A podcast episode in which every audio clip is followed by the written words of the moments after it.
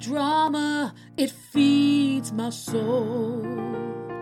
Give me that conflama, especially if it's old. Give me all that drama made to last. Give me all that drama straight up out of the past. Give me all that drama straight up out of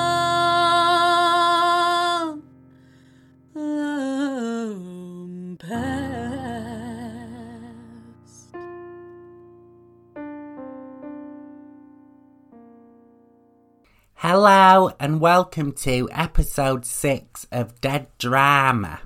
I've just been watching um, Boris Johnson on the telly, just mumbling his way through questions, not really knowing anything about life. And I realised that my hair and his hair are starting to look quite similar, my isolation hair. And I was actually starting to feel quite fine about my hair until my friend Beth saw it when we went on like a isolated walk. Don't worry, wasn't stood right next to each other. And um, she saw me and just started laughing at my hair, the bitch. One of my best friends, Holly, she's a nurse, and I woke up the other morning and I'd only just woke up, so I completely forgot everything that was going on. I like kept ringing her, and she texted me saying, "Oh, I'm at work. What's wrong?" And then I was like, "Oh no!" For a split second, I forgot that she's a nurse dealing with all this stuff. And I only rang her to tell her about a weird dream I had where me and her went to go and see Spice Girls, but there was only 20 people in the audience and there was only Baby Spice and Scary Spice there. And Scary Spice was like, oh, fuck it, well, we'll do the show anyway.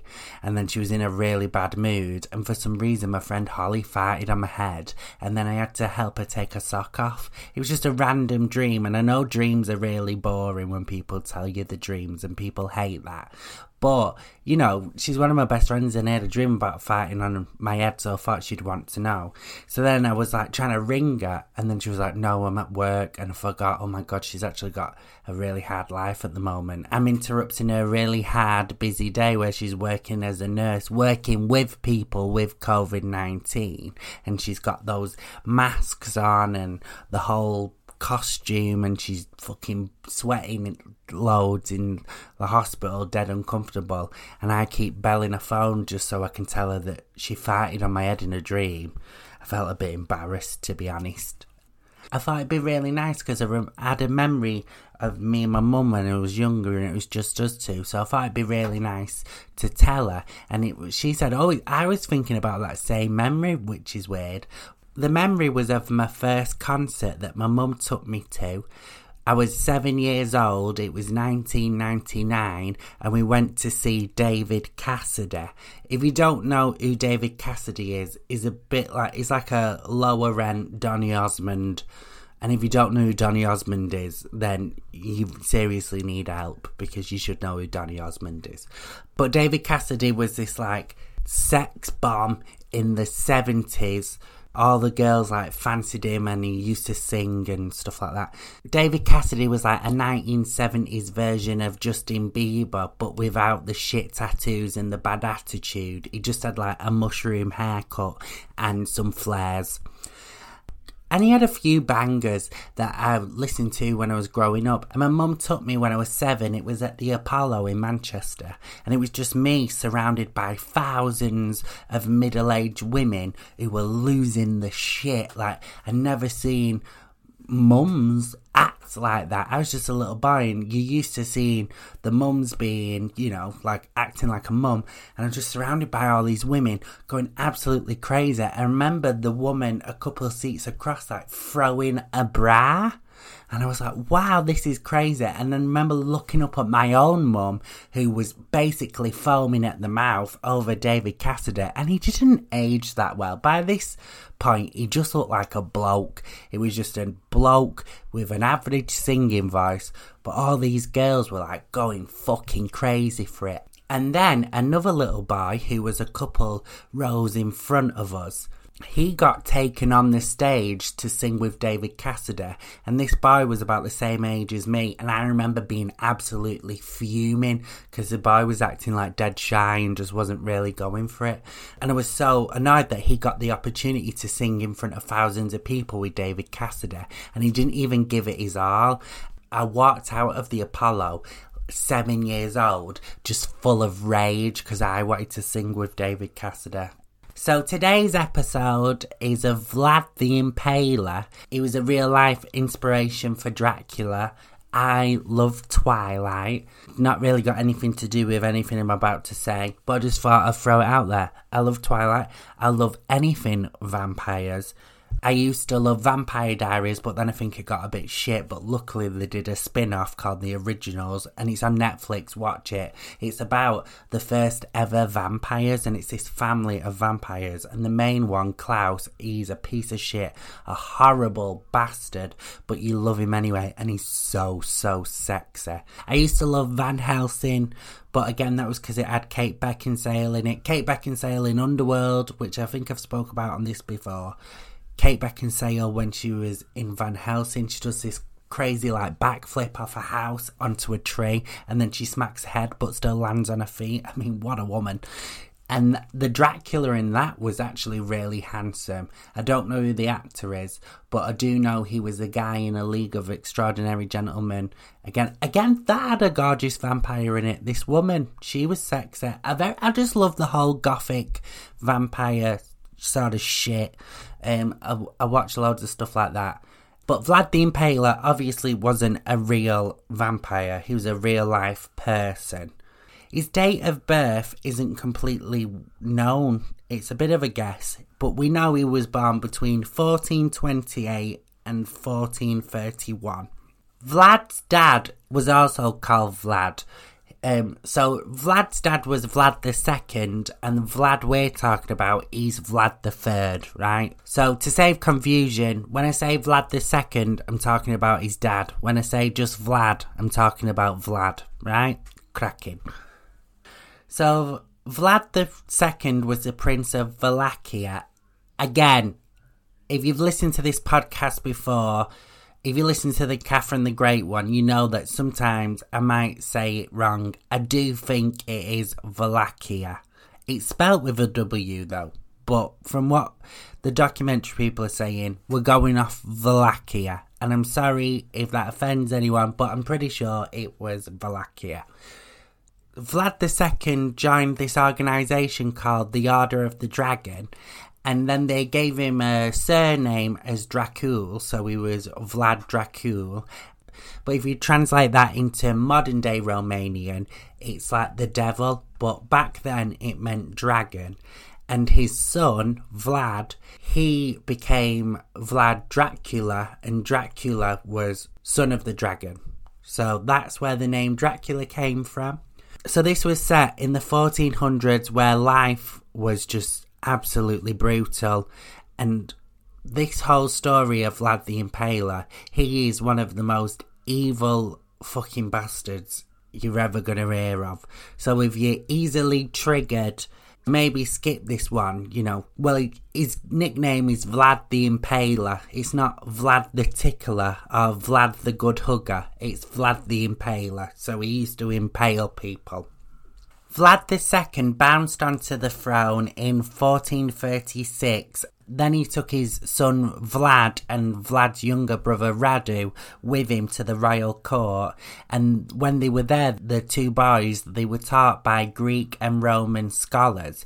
And back then, like the royals, they used to fight as well. They didn't just used to hide and let all the soldiers fight for them. They would have done a really intensive, like, warrior training. They would have taught them politics and history and languages, but they also would have taught him how to fucking kick the shit out of people. Vlad II was outed by a royal group of people who were working with the Hungarians, and then he lost his point on the throne. And the Sultan, the head of the Ottoman Empire, he agreed to help Vlad II and he said that, right, well, we'll get you back in charge of Wallachia, but if I'm going to help you, I want your two children to stay here and we'll educate them. because then I know you're not going to do any funny business and try and fuck me over. And basically, just took um, Radu and Vlad as an insurance policy. So then Vlad II retook control of Wallach- Wallachia. I keep calling it Wallachia. I think it's Wallachia. It's Wallachia. I just get so like, ooh, with words I don't know. Um, Wallachia. While the two boys were in the Ottoman royal court where they was being kept, they were educated in Turkish language and they taught them the Quran. And Radu, the younger brother, he really took to this and he converted to Islam and he ended up serving for the Ottoman court. And Vlad rejected this because he was Christian and he didn't want to convert to Islam. And him and Radu really fell out over it. I think Vlad thought that Radu has betrayed where he's come from. But Radu was younger and they were both really young while this was going on. But Radu just said, No, I, I believe in Islam, and that's it. The reason the Ottoman Empire wanted the boys is because they knew that one day one of them would become the leader of Wallachia, and they thought, well, if we, you know, get them while they're young and we get them loyal to us, we can kind of use them as puppets and we can take control of that kingdom as well because the Ottoman Empire they were fucking ballers and back in the day. They had they had control of loads of places loads of Europe loads of like Asia. They were fucking smashing it. In 1448 Vlad's dad was killed Vlad II yeah he was murdered. And then the Ottoman Empire said to Vlad right now your dad's dead we're gonna go and help you get Wallachia back. You know you can be in control but you kind of still have to do what we tell you because you're our puppet. We've helped you get this. We've raised you for the last couple of years. We've taught you loads of stuff you know. We've helped teach you how to fight. And as well, the Ottoman Empire, they used to be brutal. So they used to just like fucking rip people in half and shit when someone did something they disagreed with. That's where Vlad saw loads of this stuff because he used to go and watch public e- executions. And then I think that's where he got a real taste for, you know, if someone doesn't do what you say, you rip him in half, and then everyone else will go, All right, I'm doing what I'm told, otherwise I'll get ripped in half. So a couple of years go by. Vlad the Impaler is now in charge. is the prince of Wallachia and all that. Wallachia. Wallachia? Wallachia. Let's just call it the Big W.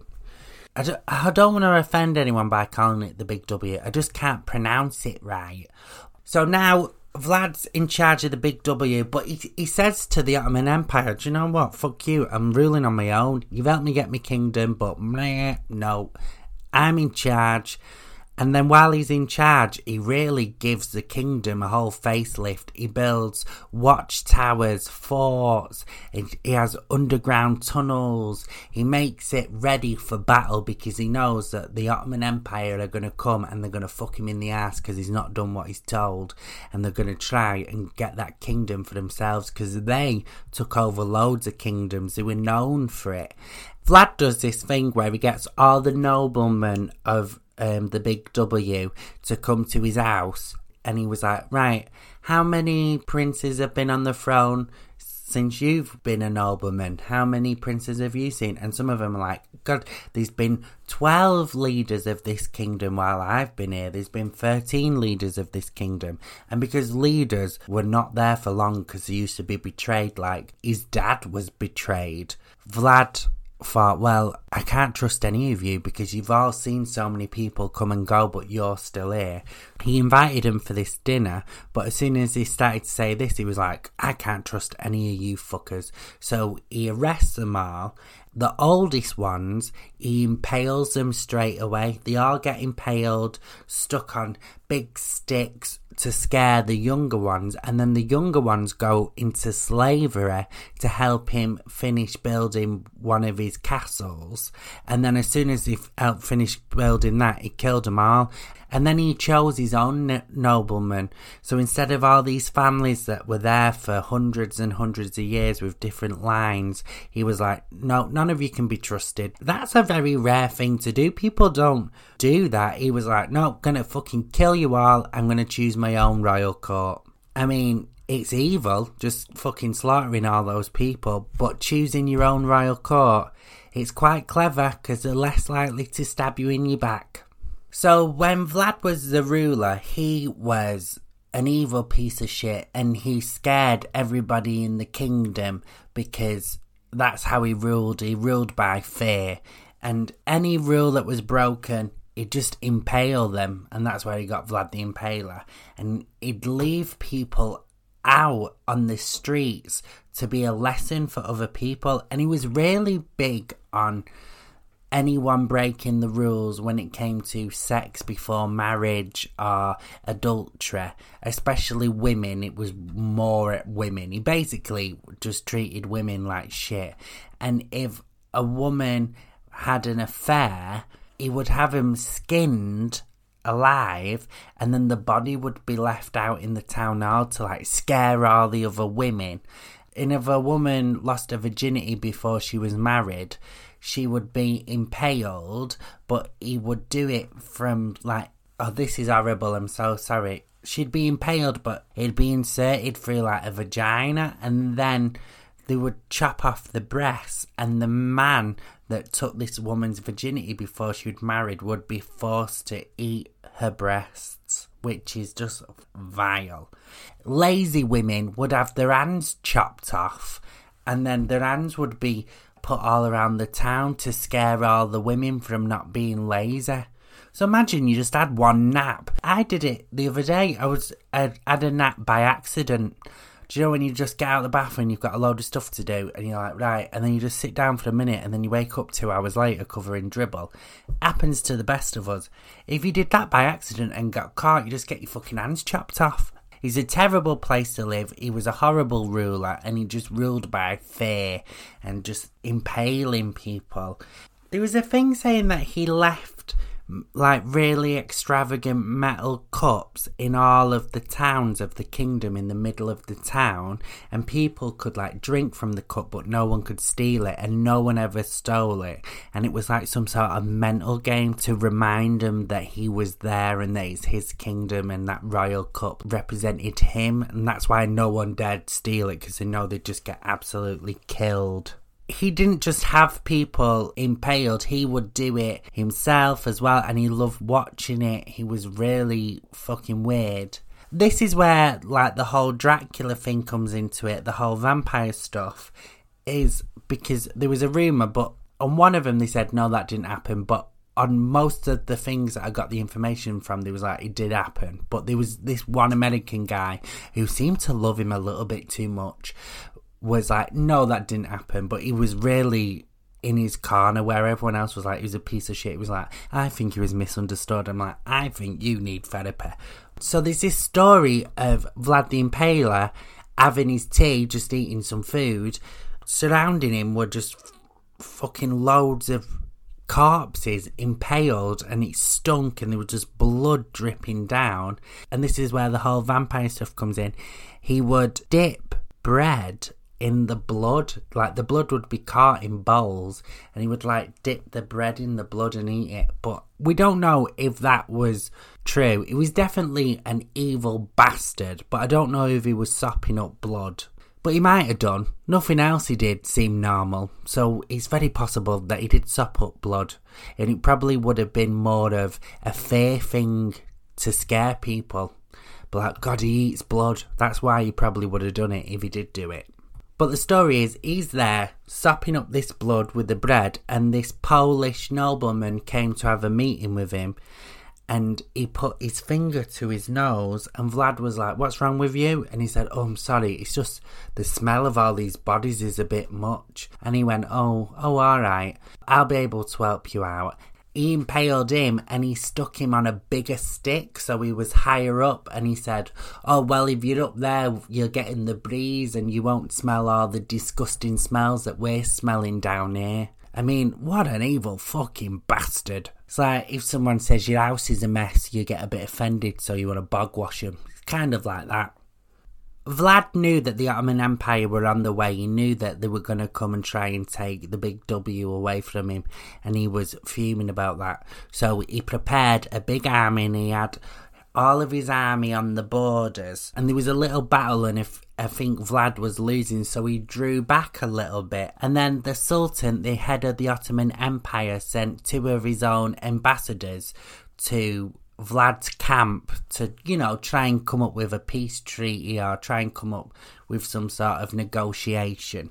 And then Vlad asked these two ambassadors to take the turbans off, and they said, "Oh no, thank you. We don't believe we should take our turbans off. In our religion, we we keep them on. We don't really show our bare heads."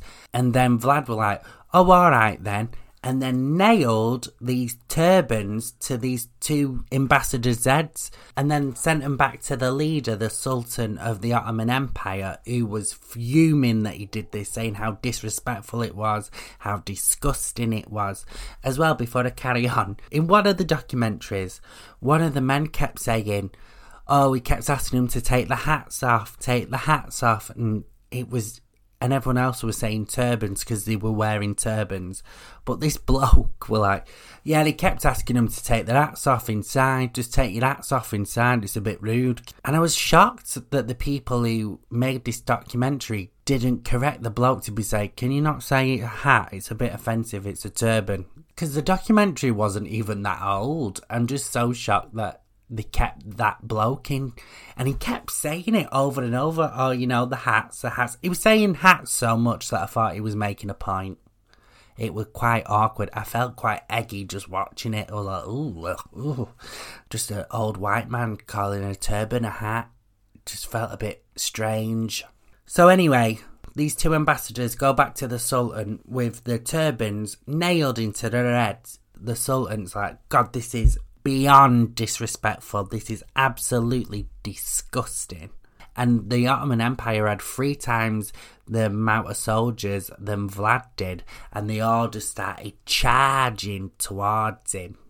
So now Vlad and his army is on the run from the Ottoman Empire, so he's racing to get back to the capital because he's built like fortresses there and he knows he's a lot safer there. But on the way to slow the Ottoman Empire down and the Sultan, what he started doing is burning all the food and villages down. He poisoned all the water, like all the wells and stuff like that.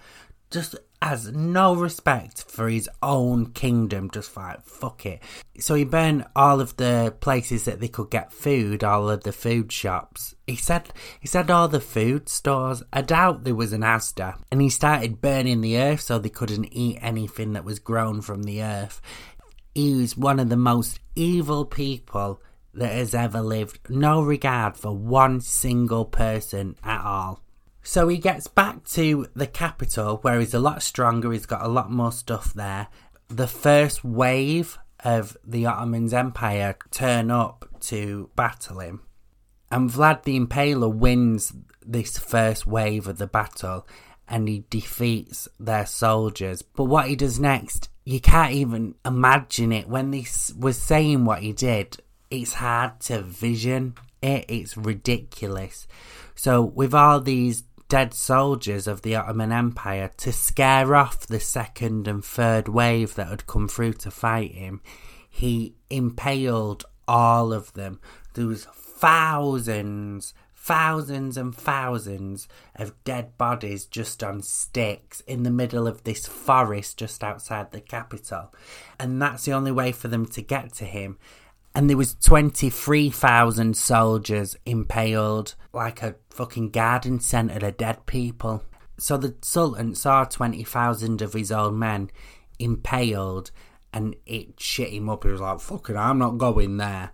So then he sent Radu, Vlad's brother, he said, if you go through and you defeat your brother, I'll make sure you're the king of the big W. And that would be great for the Ottoman Empire because Radu has already converted to Islam. He already does what the Sultan says. He's already in their pocket. So, so in the Sultan's mind, Radu's a perfect man to become the leader of the big W because he'll do what he's told. So Radu and his men go through this forest of dead people and they go to the castle Dracula where Vlad is hiding. And they go in and they absolutely kill everyone. They scorch the place and they take over. And Vlad is on the run and he's gone.